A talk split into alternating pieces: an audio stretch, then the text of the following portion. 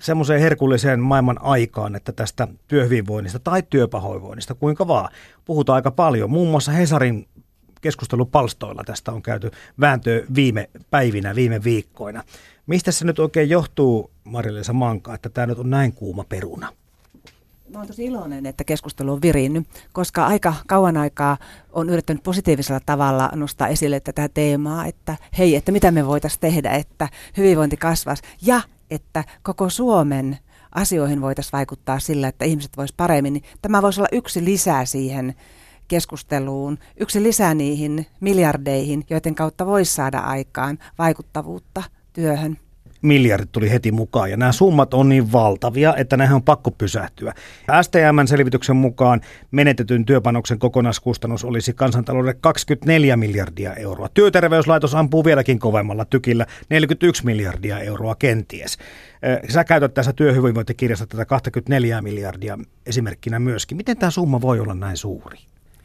Kyllähän sitä, kun aletaan laskemaan oikeasti kaikkia kustannuksia, teoreettisesti lasketaan asioita, niin totta kai voidaan tämän tyyppisiin päätyä. Mutta ihan voi sanoa, että Euroopan tasollakin, kun lasketaan stressin hintaa esimerkiksi, niin päädytään satoihin miljardeihin. Että sillä tavalla niin kun tämä on aika kiinnostava luku, mutta sitten täytyy muistaa sekin, että eihän näihin kaikkiin voida vaikuttaa niin, että sairauspoissaolot kokonaan vähentyisivät. Mutta jos me voidaan edes puolella vähentää, tai 30 prosentilla, niin silloin me puhutaan jo isoista luvuista. Edelleen. Edelleenkin mm. isoista luvuista. Ja näin ollen me voidaan vaikuttaa. Ja itse kun olen käytännön työtä tehnyt työpaikoilla, niin olen havainnut, että sairauspoissaoloista voi vähentyä jopa 30 prosenttia, niin se on sen työpaikan näkökulmasta tosi tärkeä luku. Taikka sitten työkyvyttömyyseläköitymisestä esimerkkejä, esimerkiksi Seinäjoki, niin hehän on valtavasti säästäneet, kun heille muutama henkilö jää vaan ennenaikaisesti eläkkeelle, kun koko maassa keskimäärin 52-vuotiaana jäädään eläkkeelle liian aikaisin, niin totta kai siitä tulee isoja summia laskennallisesti, mutta se mikä mua harmittaa sitten näissä miljardeissa on se, että kuitenkin meiltä jää laskematta se ihmisen henkinen kapasiteetti. Mitä tarkoittaa se, että sä tulet pahalla päällä työhön? Mitä tarkoittaa se, että siellä työpaikalla on huonoa johtamista? Sehän nimenomaan lamannuttaa taannuttaa luovuuden, ne ratkaisujen keksimiset näihin ongelmiin, mitä työpaikalla oikeasti on. Eli jollain tavalla tämä on hienoa, että keskustelu on virinnyt, olen siitä iloinen, mutta jollain tavalla tähän ehkä voisi olla tarpeen myös semmoista tutkimustakin, että voitaisiin katsoa taloudellisesti, että mitä oikeasti siellä takana on. Niin, tässä kävi niin, että, että Elinkeinoelämän tutkimuskeskuksen Etlan tutkimusjohtaja Niku Määttänen otti vähän kantaa, että nämä eromäärät ei ole samalla tavalla niin kuin verrannollisia näiden kustannusten kanssa, ja parin päivän päästä taas sitten henkilö henkilöstötalouden emeritusprofessori Ki Ahonenkin täsmensi samaisessa aviisissa, että pitäisi puhua näistä työhyvinvoinnin kansantaloudellisista hyötypotentiaalista. Hyötypotentiaalikin on aika kiva sana ja nyt oikeastaan Marilisa Manka just viittasit siihen äsken. No viittasin siihen, että meillä on paljon semmoisia käyttämättömiä mm. voimavaroja, jotka voitaisiin ottaa käyttöön nimenomaan sillä, että ihmiset olisivat innostuneita työstään, tekisivät sitä hyvin ja että se jollain tavalla koettaisiin merkitykselliseksi, niin silloin nimenomaan hyvällä mielellä ihmiset, työntekijät keksivät ratkaisuja meidän ongelmiin. Niin meillä oli vieraana ihan muutama hetki sitten tässä laatukeskuksen toimari Tani Järvinen ja hän kertoi tämmöisen amerikkalaisen laatuyhdistys ASQn laatukyselystä, jossa Suomi ei ollenkaan pärjää. Siis tutkimuksessa selvitettiin muun muassa laadun strategista merkitystä, laatujohtamisen roolia, laadun mittaamista, laatutyönkalujen käyttöä, laatukoulutuksen määrää, siis 65 eri maassa. Ja Suomi oli ihan melkein peränpitäjänä. Ja tämmöinenkin huomio tuli, että, että 80 prosenttia näistä tutkimukseen tai kyselytutkimukseen osallistuneista yrityksistä piti tätä laatua ne ymmärsivät ikään kuin sen vaikutuksen tulokseen ja talouteen, mutta vain puolet suomalaista yrityksistä yleensäkään niin ajatteli, että täällä on tekemistä tuloksen tai rahan kanssa. No vähän samahan se on työhyvinvoinnin niin. kanssa. Ihan sama asia, että ei ymmärretä sitä, että hyvinvoivat ihmiset tekevät hyvää työtä. Niin samalla tavalla se laatuasia voi olla korostuneena. Ja, ja silloin kun ihminen on hyvällä mielellä työssä, tekee mm-hmm. työtä innostuneesti, kokee sen merkitykselliseksi, niin hän tekee laadukasta työtä. Että monissa tutkimuksissa on havaittu, että ö, se laatu riippuu palvelun, erityisesti palvelun laatu siitä, että minkälaisella mielellä ihminen tekee. Että asiakaspalvelijat esimerkiksi puhelimessa, niin se äänen kautta siirtyy se innostus laatu palautteeseen niin, että se on positiivisempi. Taikka erässä tutkimuksessa huoltoinsinöörit palveli kasvokkain ihmisiä ympäri maailmaa ihminen, joka oli innostunut, hyvinvoiva, sai huomattavasti paremmat laatupalautteet. Että olisiko tässä kysymys sitten taustalta näin äkikseltään näkemättä tutkimusta, perehtymättä siihen tarkemmin, niin voisi vetää sen johtopäätöksen, että meillä tehdään pahalla mielellä työtä, mm. että meidän työhyvinvointi ei ole kohdallaan niin hyvin kuin se voisi olla, jotta se näkyisi tämmöisenä korkeana laatuna.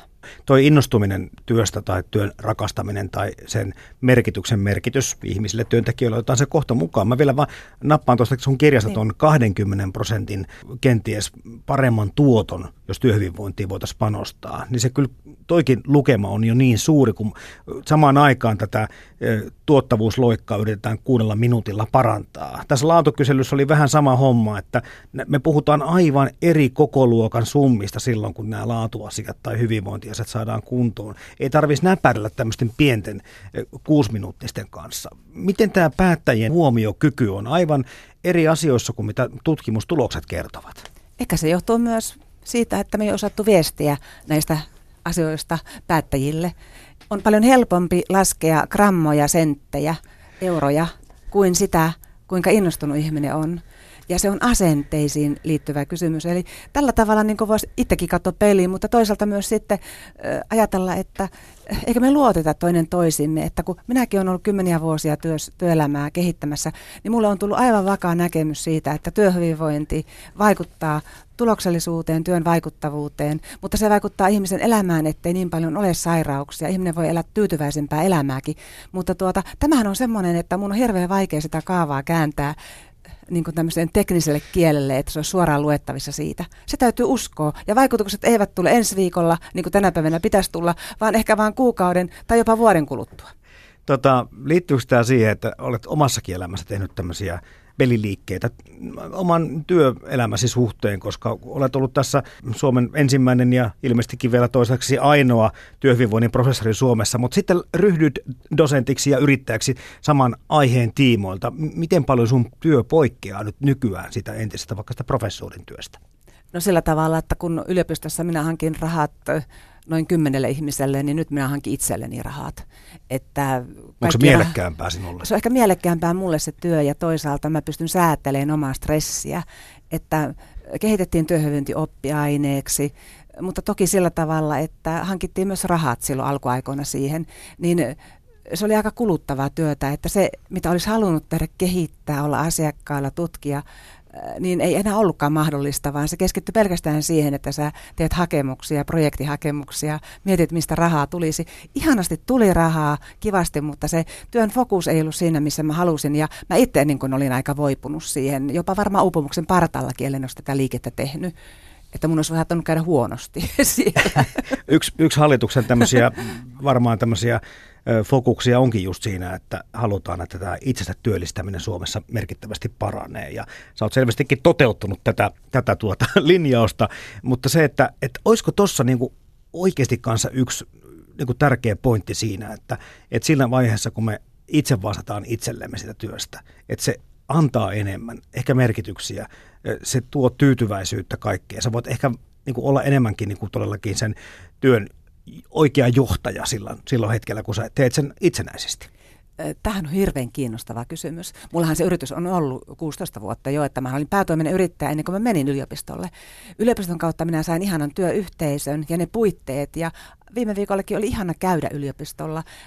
Siellä on se työyhteisö. Nythän mä oon aika yksin, että ne yhteisöt ovat neteissä jossakin, taikka niillä työpaikoilla, joissa mä liikun. Mutta mun mielestä se on sisäisestä yrittäjyydestä kysymys, että jokaisella työpaikallakin voi olla tämmöisiä sisäisiä yrittäjiä.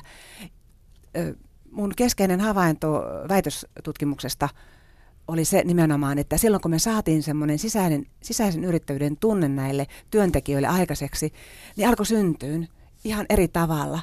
Ei sairastettu, oltiin tyytyväisempiä, voitiin vaikuttaa asioihin. Se työnhallinnan tunnekasvu ja merkityksellisyyden tunnekasvu minun käsieni kautta kulkee miljoonia. Sijoittasinko mä tähän työpaikkaan omasta pussista, niin kun opetettiin taloustiedettä heille, niin alkoi ymmärtää sen kokonaisuuden ja täytyy sanoa, että henkilöstöpäällikkö sanoi, että eipäs koskaan ole tämä aikaisemmin ollut näin helppoa neuvotella palkkakehityksestä työntekijöiden kanssa, kun he, he ymmärsivät sen kokonaisuuden. Nyt sä kuvailet niin hienosti Marille Mankana tätä eh, ihanne tilannetta. Se kuulostaa siltä, että olet tuntenut todellakin työn imua, josta olemme myöskin jutelleet sitten työterveyslaitoksen nykyisen tutkimusprofessori Jari Hakasen kanssa. Hän on myöskin korostanut sitä, että aika moni suomalainen kuitenkin enemmän tuntee ikään kuin työn imua, tämmöisiä myönteisiä hyvinvoinnin vaikutuksia kuin sitä työpahoinvointia. Et, et on, Onko tässä joku tämmöinen käppi, mitä me emme ymmärrä?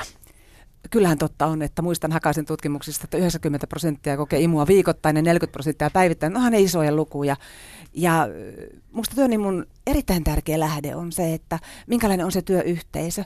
Eli kun on tutkittu työurien jatkamista, niin kuin meilläkin on ollut tämmöistä tutkimusta yliopistolla, niin johtamiskorkeakoulussa Tampereella, niin on havaittu se, että, että se vaikuttaa minkälainen on henki. Eli nimenomaan se ilmapiiri onkin tärkein työurien jatkamisen näkökulmasta. Kun sinne on hyvä mennä, niin se on kestää tylsempääkin työtä. Ei kaikki työ ole koko aika hauskaa eikä ihanaa. Siinä on ne innoittavat vaiheet, vaikka on kuinka asiantuntija, niin sun täytyy raportoida. Ja on tullut ne sähköiset käytännöt sinne, jotka täytyy täyttää, ne lanketit ja kaikki.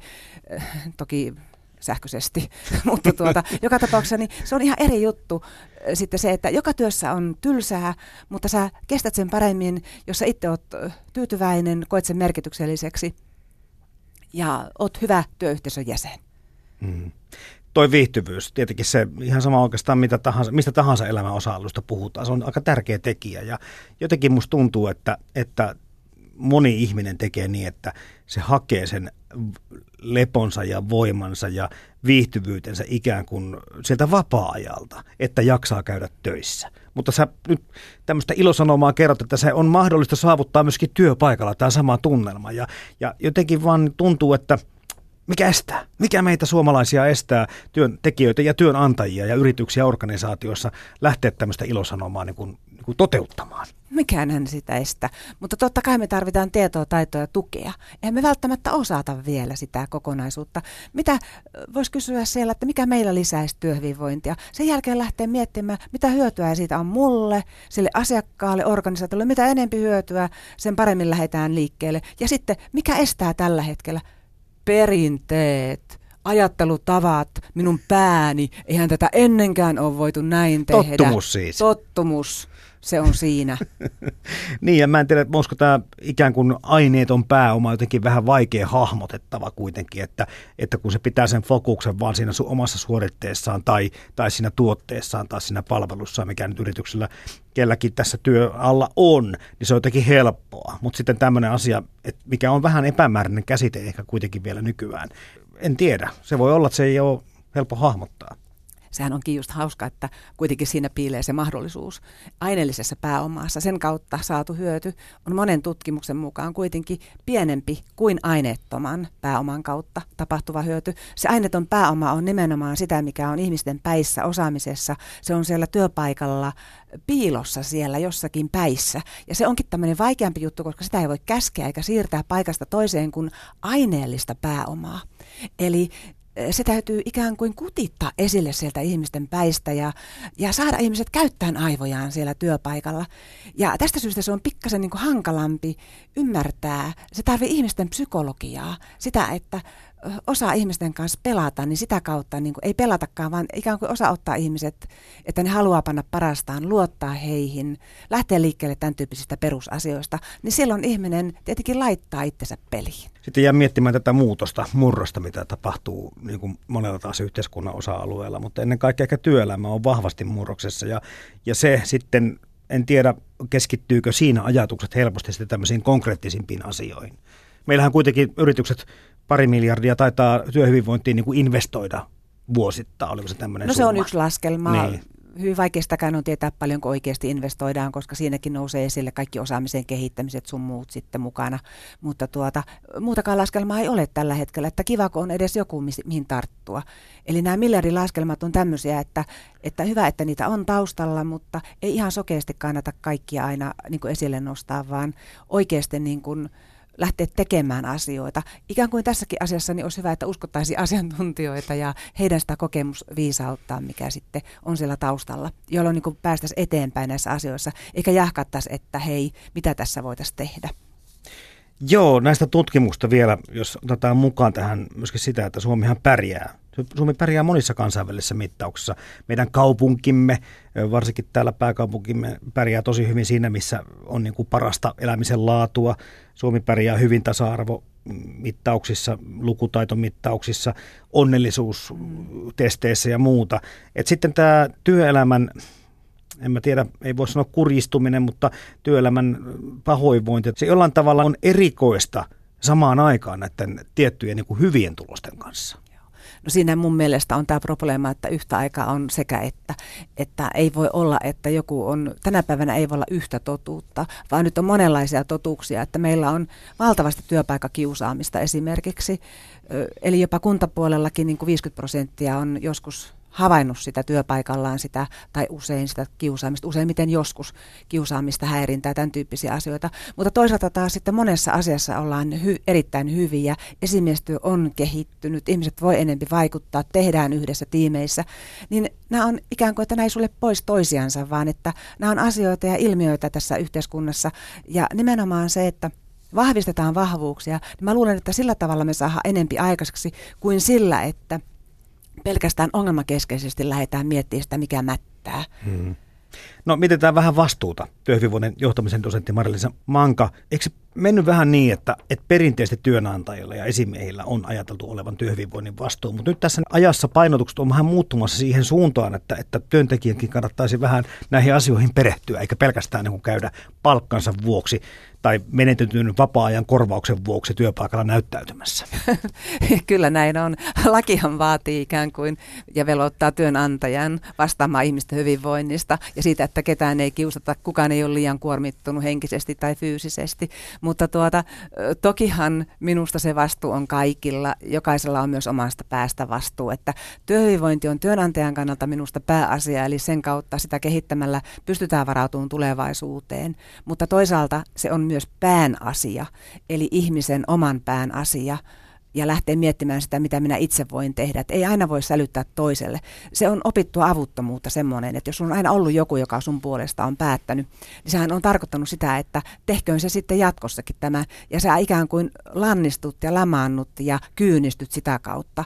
Niin pois opitusta avuttomuudesta – lähdetään vaikuttamaan valittamisen sijasta. Se on se mun teesini, että näin päästään eteenpäin. Ja kun Marotin kanssa on yritetty keksiä keinojakin tuohon kirjaan, työkaluja, siellä on pilvinpimein työkaluja, yli 40 työkalua, isompia strategisia, miten tehdään työhyvinvointisuunnitelma, mutta sitten tämä, että miten minä voisin itse kehittää omaa päätäni, miten me voitaisiin muutoksiin, mitkä muutokset on semmoisia, että minä itse voi vaikuttaa niihin, mitkä on niitä, joita en voi vaikuttaa, Viisautta on hyväksyä. En voi vaikuttaa, mutta miten minä opin kestämään vaan ne mm-hmm. muutokset? Miten minä opin kääntämään vastoinkäymiset hyödyksi? Juuri kuulin ihanasta työpaikasta, kansainvälisestä niin Pelastakaa lapset rystä, jossa on oikein semmoinen Phoenix-kilpailu miten tämmöinen parhaat epäonnistumiset on saatu käännettyä voitoksi. Eli tämmöiset projektit, jotka on täysin epäonnistunut, niin miten ne on osattukin kääntää semmoiseksi, että ne on lähtenyt kukoistaan, kuten Phoenix-lintu tuhkasta nousta uusiksi. Niin tämmöisiä kilpailuja enempi. Eli meillä on aina vastoinkäymisiä, mutta millä tavalla me päästään ne ikään kuin niiden ylitte. Jokaiselle sattuu elämässä hankaluuksia, voi joutua työttömäksi. Esimerkiksi juuri yksi esimerkki tuossa kirjassakin meillä on, että, että tuota, joutui IT-alalta työttömäksi. Hän sanoi joutu lopulta, tarjottiin pakettia, hän ei ollut yrittäjähenkinen, hän joutui työttömäksi, hän leipoi tämmöisen onnenpotkukakuun entiselle työkaverille, joi kahvit heidän kanssaan ja mietti, oliko se onnenpotku vai ei. Mutta hän lähti kehittämään itseänsä ja niitä asioita, joita halusi elämässään tehdä. Hän ei ollut halunnut olla itse asiassa siellä IT-alalla, mutta ei koskaan ollut lähtenyt, kun ei ollut potkuja saanut aikaisemmin. Nyt tuli potkut, hän lähti kehittämään itseänsä, hankki uusia osaamisia, teki oman ilon suunnitelman itsellensä, oman työhyönnin kehittämisen suunnitelman. Ja muutaman kuukauden kuluttua hänen tapaamisestaan, niin hän laittoi mulle tek- viestiä, että hän on nyt siinä unelmien työpaikassa eri alalla. Se oli onnenpotku se. Mutta se pelko pitäisi pystyä voittamaan yksilötasolla ja se ei ole kovin helppoa. Niin ja se on normaalia, mm. että se alussa on kauheata. Ei voi toiselle sanoa, kun se on joutunut työttömäksi, Kyllä. että hei, että se on onnenpotku. Se on täysin vaston kaikkia ihmisen lainalaisuuksia. Se on aina katastrofi jokaiselle, että useimmiten katastrofi. Mutta jos itse ei tiedä, miten lähtee liikkeelle eteenpäin, niin silloin aina löytyy apua. Voi löytyä tämmöisiä henkilöitä, kenen puoleen kääntyä ja sitä kautta rakentaa itsellensä yhdessä sitä tulevaisuuden polkua. Että aina on mahdollista. Ei toivekkuutta kannata koskaan menettää toi epäonnistumisesta opiksi ottaminen kuulosti pikkusen siltä, kun joissakin startupeissa tai pelifirmoissa on, on korkattu ö, oluet, kun joku peli on lyönyt läpi, mutta champagne silloin, kun joku projekti on epäonnistunut. Kyllä se ei mikään ihme Koska ole. siitä voi Jaa. oppia enemmän ja kyllä, oppiikin. Kyllä, joillekin on tämmöinen viikon mokaa kilpailu, että viikon mokaa, taikka huumorimielessä viikon räpättäjää, taikka viikon pihtari, että kuka on parhaan talousidean keksinyt. Siis tällä tavalla, että huumorinkin avulla voi mm. asioita viedä eteenpäin. Eräällä työpaikalla juuri pidettiin hautajaiset jollekin muulle isolla alkukirjaimilla. Eli sen jälkeen alkoi tapahtua. Eli että jokainen vastaa sillä työpaikalla siitä viihtyvyydestä, siitä, että ihmistä on hyvä olla siellä työssä. Olet itsekin tätä räppiä puolta vähän harjoitellut, puhutaan sitäkin kohta lisää. Mulla koko ajan kun mä kuuntelen sua, Marilisa Manka, niin tulee tämmöinen niin tämä ilo. Tämähän niin menee ilon kautta tämä kaikki. Ja sitten kun tässä olet tämmöisenkin kirjaasi kirjoittanut tämmöisen työn ilon julistustapahtumaan. Mua hymyilyttää erittäin paljon se homma, mutta onko siinä kuitenkin vaara, kun suomalaiset ei tai meillä on vähän tämmöinen, niin kuin, olisimme vähän vakavia tai muuta, mutta että sitten me sijoitamme aika äkkiä niin kuin nami-nami-osastoon jonkun asian, että hetkinen, tämä on keino hauskaa, että et me varotaan tällaisia asioita. Se on meidän trauma. Niin. Valitettavasti se on tullut sieltä meidän sisäisestä täydellisyyden tavoittelusta ja siitä, että se asiantuntija, sä et saa olla hauska, sun täytyy olla puunaama. Tai että et saa panna värikkäitä vaatteita päälle, sun uskottavuutesi menee, niin kuin mullekin on sanottu, voit sä mennä noissa vaatteissa yritysjohtajien eteen, että sä vois ainakin vähintäänkin tummansinistä laittaa päällesi. Mutta tämä on niin nimenomaan se asia, että tieteellinen tieto kertoo sen, että myönteisyys avaa meidän aistit, luovuuden, voimavarojen käytön. Me saadaan itsestämme irti ihan eri tavalla. Me havaitaan asioita uudesta näkövinkkelistä ja sitä kautta se ö, tarkoittaa sitä, että me pystytään ratkaisemaan niitä ongelmia, mitä meillä on ratkaistavana. Eli sillä tavalla se ei ole ollenkaan mitään osastoa Naminami, vaan se on tosi rautainen osasto. Ja sitä kukin itse voi alkaa kehittää sitä sitä myönteisyyttään sillä, että lähtee miettimään, mikä mulla on hyvin. Haa, Suomessa ei ole sotaa tällä hetkellä. Mm-hmm. Meillä on ruokaa, meillä on tosi hyvä koulujärjestelmä, meillä on osaamista, meillä on innovatiivisuutta, meillä on jopa onnellisuutta. Meillä on bruttokansantuote per asukas aika iso, että tällä tavalla jos päivittäin alkaa pongaan sitä, mikä on hyvin, niin on helpompi kestää vastoinkäymisiä, jota joka juipille tulee. Tuossa sun työhyvinvointikirjassa on tämä, myöskin tämä hyvinvointipääoma, tämmöinen termi käytössä. Niin avataanko vähän sitä, koska nyt me ollaan puhuttu jo paljon, mitkä varmaan liittyy hyvin vahvasti tähän asiaan, mm. mutta mitä kaikkea työhyvinvointipääomaan kuuluu? Oikeastaan me keksittiin tuo käsite siitä, kun me tehtiin sosiaali- ja terveysministeriölle tämmöistä selvitystä kaikesta uudesta tutkimuksesta, että minkälainen vaikutus tällä inhimillisellä henkisellä pääomalla olisi työurien jatkamiseen, tuottavuuteen ja työhyvinvointiin. Ja me löydettiin valtavasti suomalaista ja kansainvälistä tutkimusta, jotka tukivat sitä, että tämä inhimillinen pääoma vaikuttaa. Mutta me oivallettiin sitten tämä, että kaikki työhyvinvointi on aika tavalla yhtä kuin luovuus, osaaminen, tämän tyyppisiä juttuja. Ja niin me sitten hahmotettiin se tämän tutkimuksen valossa, näiden lukemattomien satojen, satojen tutkimusten valossa, mitä me löydettiin tietokannoista, tämmöiseksi työhyvinvointipääomaksi, jossa on monta asiaa. Rakenne pääomaa, se, että organisaation tavoitteet on kunnossa, mm-hmm. että siellä on hyvää rakenne, että se ei ole liian hierarkkinen, että siellä voi kehittää osaamista. Työympäristö on hyvä, eli huolehditaan myös pään ergonomiasta, ei vain pelkästään fyysisestä ergonomiasta. Eli se on sitä rakennepääoma, eli se tavallaan antaa sen perustan, jolle voi lähteä ponnistaan. No toinen asia on tämä sosiaalinen pääoma, joka tarkoittaa sitä, että yhteishenki on kunnossa. Siihen vaikuttaa johtaminen ja työyhteisötaidot, eli myös jokaisen työntekijän taidot, että, että ottaa puheeksi, huolehtia, tehdä, ei jäädä tuppisuuksi siellä. Eli tästä muodostuu tämä yhteisön henki, hmm. joka, joka on hankala muutoksen aikana, kun sosiaalinen pääoma kehityksen tarvii aikaa. Sitä ei voi käskeä.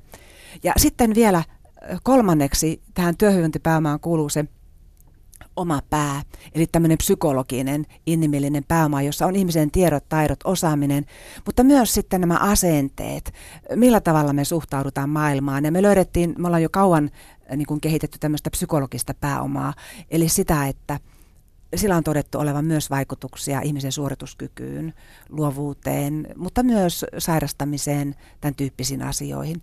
Ja tuota, siinä on neljä ulottuvuutta itse asiassa. Siinä on tämä, että on tämmöinen itseluottamus kohdallansa, että on oman autonsa ratissa, ettei kuuntele navigaattoria.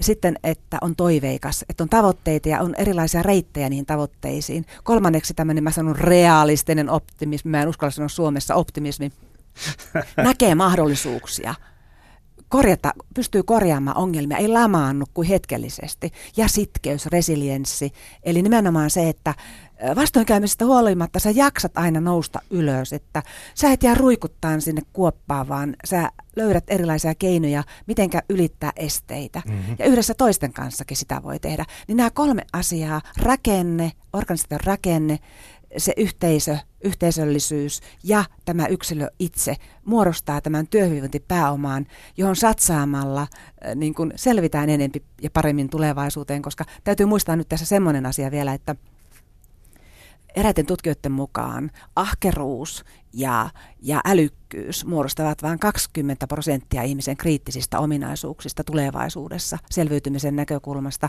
mutta 80 prosenttia innostus, sitoutuneisuus ja oppimiskykyisyys. No nyt on Sitten. kyllä kovia prosentteja.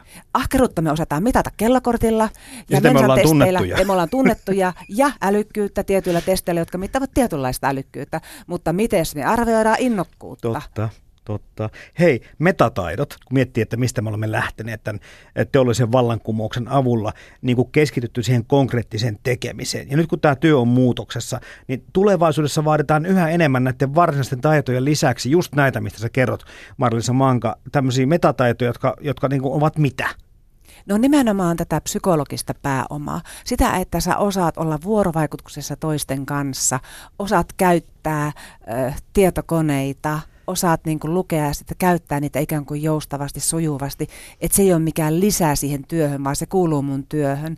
Eli ne on yli ammatillisen osaamisen meneviä taitoja, yli teknisien taitojen meneviä taitoja, jotka niin kuin loppujen lopuksi voi noustakin kaikista merkityksellisimmiksi. Jos minä palkkaan ihmistä, niin minulla on hirveän tärkeää, että minkälaista hänen asenteensa on, koska asenteita – kuitenkin ne on aika tärkeät, että sitä ammatillista osaamista sä pystyt kehittämään, toki asenteitakin, tutkimus siitäkin kertoo, mutta tuota, se on kuitenkin se perusta, että se ihminen ottaa vastaan oppimiskykyisyyttä on koko aika vaan olemassa, niin tämä on niin paljon tärkeämpi nämä metataidot loppujen lopuksi nykyaikana kuin se konkreettinen osaaminen, jota aina voi kehittää. Tietoa voi hankkia vaikka mistä. Niin yhtenä esimerkkinä taisi olla sekin Hesarista napattu homma, että eihän tämmöinen niin peruskäytöstavat jo tuntuu, että on aika monelta ihmiseltä hukassa. Me emme välttämättä tervehdi kanssa ihmistä, me emme välttämättä sano huomenta tai päivää omalle työkaverillikkaan. Eikö nämä pitäisi olla niin kuin hyvin yksinkertaisia perussuhteiden kautta lähdetään liikkeelle? Niitähän ne ovat ja mulla oli, mulla oli hauska esimerkki tästä, kun eräs poliisipäällikkö lähetti mulle lastentarhan ohjeet seinälle laitettavaksi. Eli heillä oli poliisilaitoksella nämä lastentarhan ohjeet, jotka alkoi just tällä tavalla, että tervehdi, kaikkien kanssa pitää leikkiä. siis tämä, että ihmeitä tapahtuu, se päättyy siihen ja sitten huomaa, huomaa ihme, mutta huomaa myös ilme. Eli me tarvitaan myös tunnetaitoja, tunneälykkyyttä työpaikalla, että huomataan minkälaisella mielellä ihmiset ovat siellä. Ja tarvittaessa tartutaan, hei mitä sulle kuuluu, voinko jotenkin auttaa, onko sulle sattunut jotain ikävää. Niin tämä koko ajan vaan palautuu siihen, että nämä asiat ei vaadi todellakaan rahaa, nämä ei vaadi niin kuin kovin suurta muutosta edes niin kuin kenenkään päivittäisiin ruteihin tai elämään. Olla kohtelias, huomioida lähimmäiset ja, ja työpaikalla muut. jotenkin tuntuu vaan, että jotain perustavaa laatua meillä on niin tässä tekemisessä erilaista, koska se tuntuu meille vähän vieralta edelleenkin. Kyllä, ehkä se vaatii havahtumista työpaikoilla ja niiden merkityksen ymmär- ymmärrystä jollain lailla, että me ymmärretään, että kuinka tärkeitä asioita ne arjen pelisäännöt ovat siellä työpaikalla. Et se vaatii sitä, että me pohditaan, mikä meillä lisää sitä yhteisöllisyyttä, hyvinvointia siinä arjessa. Ja yleensä aina sitten tulee tämä, toiset nauraa, ei voi olla totta, tervehtiminen. Mutta, mutta eräällä työpaikalla, insinöörityöpaikalla tämän viikon maanantaina niin nousi esille se yksi väitti, että kyllähän me tervehdimme, niin toinen uskalsi sanoa, se muuten ei pidä paikkaansa meillä on valtavasti kehittämisen varaa tässä asiassa. Eli sehän tarkoittaa silloin sitä, että silloin ei huomata ihmistä. Mm. Se vaatii sitä huomiokykyä. Kehittämisen vara näissä asioissa ilman muuta on, ja mua huvitti nyt tämmöinen halipiste SRVn, siis rakennusalan työpaikalla täällä Helsingissä. Mahtavaa innovaatio suorastaan, että miehet siellä kehuu ja halailee toisiaan hupsista. No ei tule muista... mieleen, että rakennusalalla tämmöistä no ei, mutta tosi hyvä keksintö hei, sun työhyvinvointikirja tai sun ja Marjut Mankan kirja, niin sehän on samalla myöskin työkirja. Se ei ole mikään Jaa. teoriakirja, vaan siellä nimenomaan siellä on tyhjiä ruutuja, tyhjiä kohtia, mihin voit itse täyttää ja katsoa ihan luettelen omasti, että missä asiassa, mitkä on plussaa, mitkä on miinusta, miten asioita voi kehittää, mihin voit vaikuttaa. Sulla on myöskin tämmöinen kuin henkilökohtainen hyvinvoinnin malli. Kyllä. Se lähtee nimenomaan, mä oikeastaan olen miettinyt, että miksi tuntuu, että – tekee kauan työtä ja niin vähän villoja tuloksena, niin hei, me tarvitaan työkirjoja, työkaluja siihen kehittämiseen oikeasti. Että hyvä kai meikäläisen on puhua, jolla josta osaamista jossain määrin on, vaikka ei välttämättä aina osaa sitäkään soveltaa, mutta kuitenkin, niin tulee niin kuin semmoinen ajatus, että me tarvitaan työkaluja sitten sinne arkeen, mm-hmm. josta me voidaan lähteä liikkeelle yksinkertaisesti. Ja siitä syntyi tämä meidän kirja, että pannaan niitä. Että Marjut on hyvä asiantuntija, hän meidän tutkimushankkeessakin on tehnyt näitä tehtäviä, mitenkä kehittää tunneälykkyyttä, mitenkä kasvattaa palautteenantotaitoa, siis tämän tyyppisiä konkreettisia asioita, niin sitten siitä alkoi syntyä niitä työkaluja meille. Kerro vielä tästä työn julistustapahtumasta, joka tuntui siltä kanssa, että se on niin epäsuomalainen tapa lähteä lähestymään tämmöisiä asioita, mutta jollakin tavalla se on lyönyt läpi jossakin työpaikalla ihan hyvin. Kerropa historiaa siitä. Olin ollut työpaikalla sovittelemassa ankaria ristiriitoja iltalenkillä, niin kuin mun hölskyy aivot jotenkin siellä iltalenkillä, niin aloin pohtia, että mitä tehdä, että mä oon ihan jumissa, jolloin mun välkähti, että hei, että julistettakoon työrauha, mä kirjoitin kolumnin paikallislehteen. Että ei, hyvänen aika, eihän se riitä, että mä vaan kirjoitan jonkun, jul, jonkun tämmöisen kolumnin. Että hei, että järjestetään tilaisuus, työrauhan tilaisuus nimellä samalla tavalla kuin Turussa joulurauha, niin me julistetaan työrauhaa Tampereen yliopistosta. Ja niinhän me järjestimme ja Valkeakosken kaupunginjohtaja ilmoittautui heti mukaan pitään puhetta sinne, että kun he oli professuurin lahjoittajia. Me järjestettiin Valkeakoskella se ensimmäinen tilaisuus sitten, jossa julistettiin työrä, työrauha Suomeen. Mutta sitten pikkuhiljaa laajeni, paisui sillä tavalla, että muutin sen työn ilon julistukseksi muutama vuosi sitten, koska minusta työrauha on vähemmän kuin työn ilo. Se on henkinen juttu ja se on oikein iso tapahtuma, jossa me kerromme uusimmasta tutkimustiedosta aina joku teema. Tälle vuodelle oli työrauhaa teema edellisellä kerralla oli hyvässä tilassa eli minkälaiset ovat hyvät työtilat ja näin edespäin. Ja tuota, se idea oli nimenomaan se, että siellä sitten tuodaan uutta tutkimustietoa, miten työiloa voidaan kehittää. Ja hyvin monella työpaikalla Suomessa järjestävät vastaavan tyyppisiä tilaisuuksia ja Joensuun sairaalassa jopa ovat säveltäneet tämän työnilon julistuksen, että keinot ovat monet. Nyt kun päästiin sävellyksiin ja musiikkiin ja tähän työiloon, mistä oikeastaan aloitettiinkin tämä keskustelu, niin, niin puhehan ei mene niin kuin sanottua, niin. kaikille meille perille, niin otit sitten itsekin mukaan avuksi musiikin ja katsoin netistä tuon sun pärjäävän dosentin räpin ja täytyy myöntää, että yllätyin ja nousi kyllä hymy huulille. Miten keksit alkaa räpätä? Itse asiassa sillä tavalla – Mähän per, on perustanut laulutajuttomien kuoron, kun mulla on kutonen laulusta, niin kuin varmaan kuuluu siitäkin. Mutta mä en ole vielä riittävästi harjoitellut sitä. Toki me ollaan jo tehty ensi esiintyminen tämän kuoron kanssa, että me ollaan Dementiakodissa käyty laulamassa. Ja me muutettiin Almost Singersissä sen laulu. Mutta sitten kun näin ajan A2 illan, ajankohtaisen illan, jossa Suomi nousuun talkoot oli ja johon oli kasattu kaikki keskustelen Suomen tilasta, talouttakin siinä sivuttiin aika lailla julkikset. Ja siellä oli yksi rap-artisti, mutta työelämän tutkijat puuttuvat. Läsnäolollaan sieltä, taisi olla yksi tutkija, mutta hän hyvin vähän puhui siellä. Niin minä melkein suutuin ja lähettelin twiittejä, että hei kuinka tärkeää olisi työhyvinvointiin satsaus, kuinka paljon sillä voitaisiin aikaan saada tässä tuottavuusloikassa. Kukaan ei vastannut mihinkään. Kaikki oli hiljaa. Suomalaista asiantuntijuutta. Mieheni, mieheni sanoi mulle, Muhammedi on mentävä vuoren luoksi, jos se ei tuu sen Muhammedin luokse. Että ala sinäkin räppäämään ja naps, siitä se lähti. Mä kirjoitin ensimmäisen räpin, jonka esitin sitten yhdessä Karon kanssa, tämä väittelijän kunniaksi. Toski ihan musta puku päällä ja tohtorihattu kädessä, se oli ihan järkyttävä esiintyminen ihan selvinpäin vielä. Mutta sitten mä ajattelin, että mä teenkin tästä semmoisen kunnon pärjäävän dosentin räpin. Ei kaiken maailman dosentin räppi, vaan nimenomaan pärjäävä. Mä en halua olla kaiken maailman dosentti, mä haluan olla pärjäävä dosentti. Se on mun itsetuntoa. Ja sitten mä otin kaikki tärkeät asiat, mä panin alkusanat ja sitten mä oon keksinyt sen ikään kuin mitä ihminen, mistä ihminen voi saada itsellensä. Että murheen tuottokyky jokaisella vakio olisi siinä väitöskirjan aihe mainio. Eli kun me voidaan vaikuttaa, ne ovat vain ajatuksia meidän päistämme ja, ja tällä tavalla ei ne ole tosiasiatietoja. Me surran ja murehditaan liikaa asioita. Me voidaan vaikuttaa niihin. Ja jos räppi tavoittaa jonkun, niin räppäänhän minä. Tietenkin se on ihan sillä tavalla, että voihan se jonkun näkökulmasta, niin kuin joku sanoikin jo mulle, että hömppää. Mutta ei se mua haittaa, mä oon sen ikäinen, että mä voin seistä sanani takana ja voin räpäätäkin lavalla punaisissa kengissä. Että se ei yhtään haittaa minua. Ja tavallista ihmistä minä haluan lähestyä, että hän voisi paremmin. Se on mun motto ollut koko ajan. Ja tällä tavalla me lähestytään tavallisia ihmisiä myös. Toki minusta työnantajatkin siitä hyötyisivät, että enempi ottaisivat huomioon tätä työhyvinvointia ja toki hirveän monet ovat ottaneet. Mutta tarina kertoo, että sait messukeskuksessa, kun esiinnyit tai esitit tämän räpin, niin raikuvat aplodit, osin jopa seisaltaan. No sain kyllä joo. Tuhat ihmistä katsoi sen ja tosi onnellinen olin sillä hetkellä. Marja-Liisa Manka, siitä puhutaan tähän loppuun vielä vähän, että, että pitääkö työtä rakastaa? Mä sanoisin, että työtä voi rakastaa, sitä ei pidä rakastaa, mutta mitä enemmän sä tykkäät työstä, niin sen helpompi sun on työhön lähteä. Sen enemmän sä siitä aikaan saat.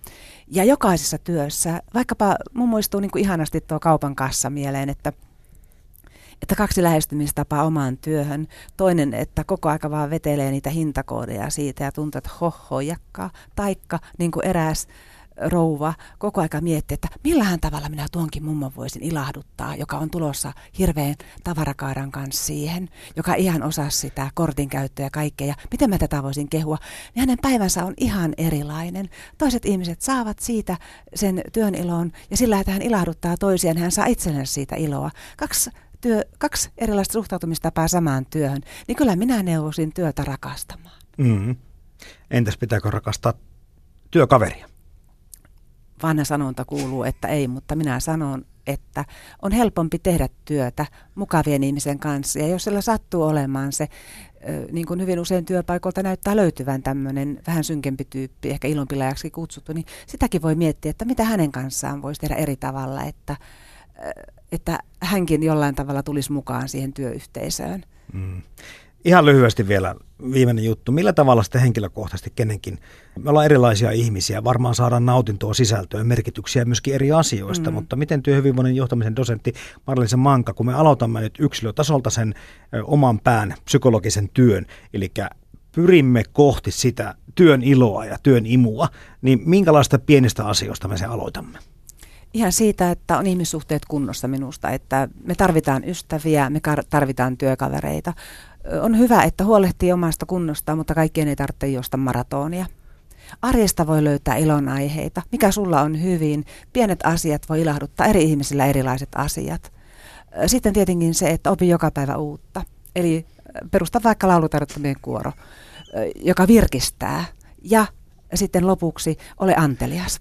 Eli kehu ventovieras päivässä koska se tulee monesti takaisin. Kehu työkavereita, anna myönteistä palautetta. Tartu tarvittaessa myös ongelmiin, että tämä ei tarkoita sitä tämmöinen, että pitäisi koko aika vaan hymyillä ja nauraa, vaan on ongelmatkin otettava kissat pöydälle, totta kai, mutta ratkaisukeskeisellä tavalla. Mitä me voisimme tehdä tälle asialle? Tämä vei mun yöuneet, me ei selvitä eteenpäin, tämä on tosi raskasta ja tätä kautta sitten vaikuttaa asioihin. Että tässä se ehkä oli tämmöinen viiden kohdan ohjelma, jota, jota ihminen itse voisi alkaa toteuttaa.